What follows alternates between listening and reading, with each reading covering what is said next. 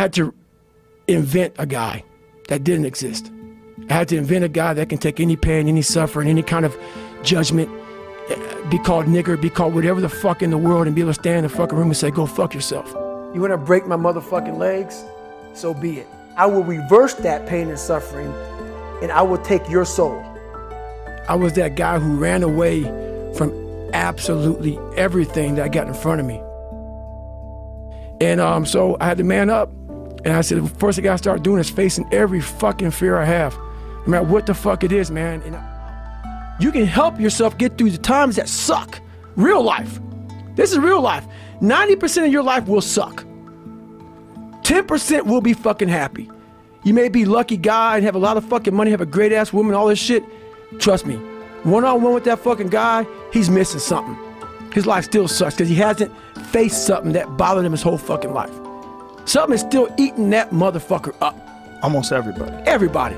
Eating you the fuck up. But maybe you found a good way, how I did growing up, on how to ignore that voice that's saying, you ain't facing some shit. I was going in the water, so I, I was terrified of it. I mean, I can't even express. Have you ever had a big fear? And I know a lot of fighters have fears and stuff like that, but they get over them. But a lot of us have these fears that you just don't want to fucking face. And um, I have a lot of them. I had a lot of them. And I'm afraid of something that's telling me you must do this that. thing. You must do that. Yeah. You have to go that way. And most of us don't understand that mentality. We go left and we wonder why we haven't fulfilled something in our lives. You got to start diving into those things that you're afraid of. You don't gain confidence by going to a spot that makes you feel good. That's what gives me confidence is facing these things, overcoming them. And maybe not overcoming them every day, but facing them and facing them and facing them. Pretty soon, like this, you know what, man, this is where it's at.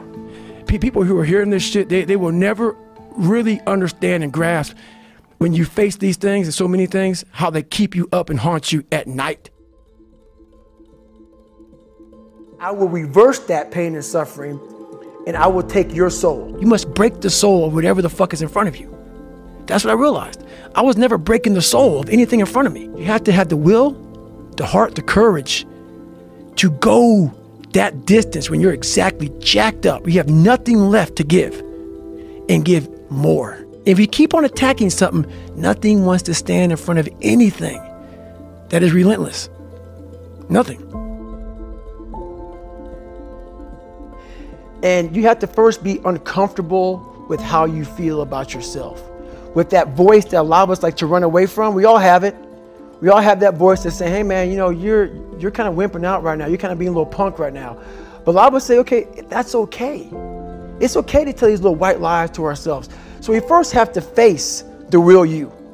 The real me is David Goggins. The real me is a guy looking at you right now saying, I don't want to fucking be on this show right now because I used to stutter as a kid. And I'm afraid of that.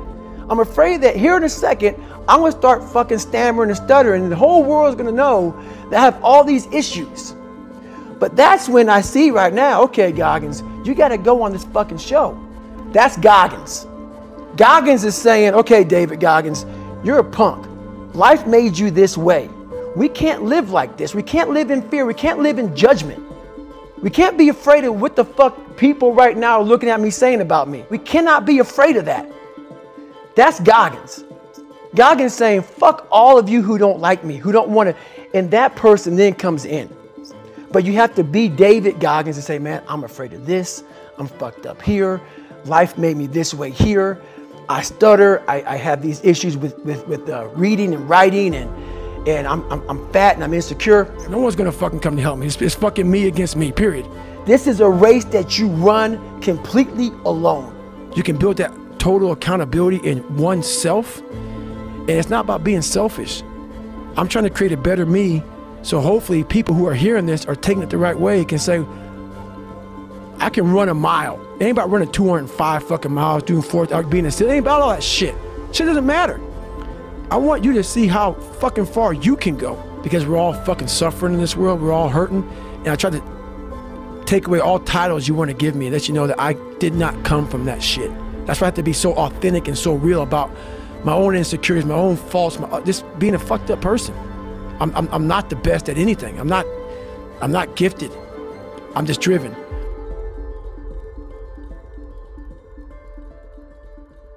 And I started finding things that was comfortable.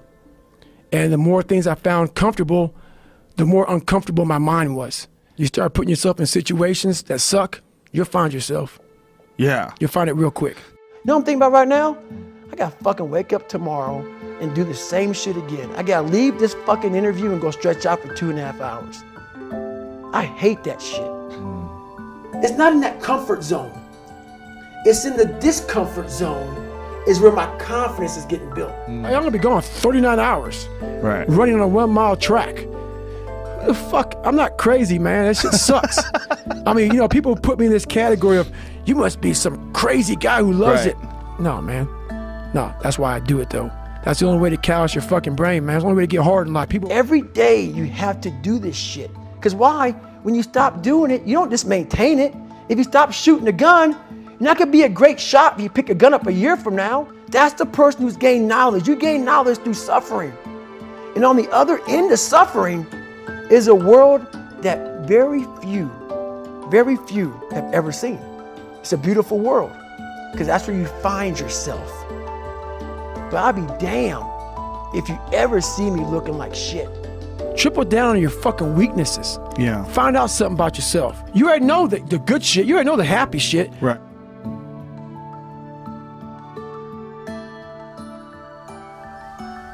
I say what if a lot. It sounds corny and it sounds weak, but it's true.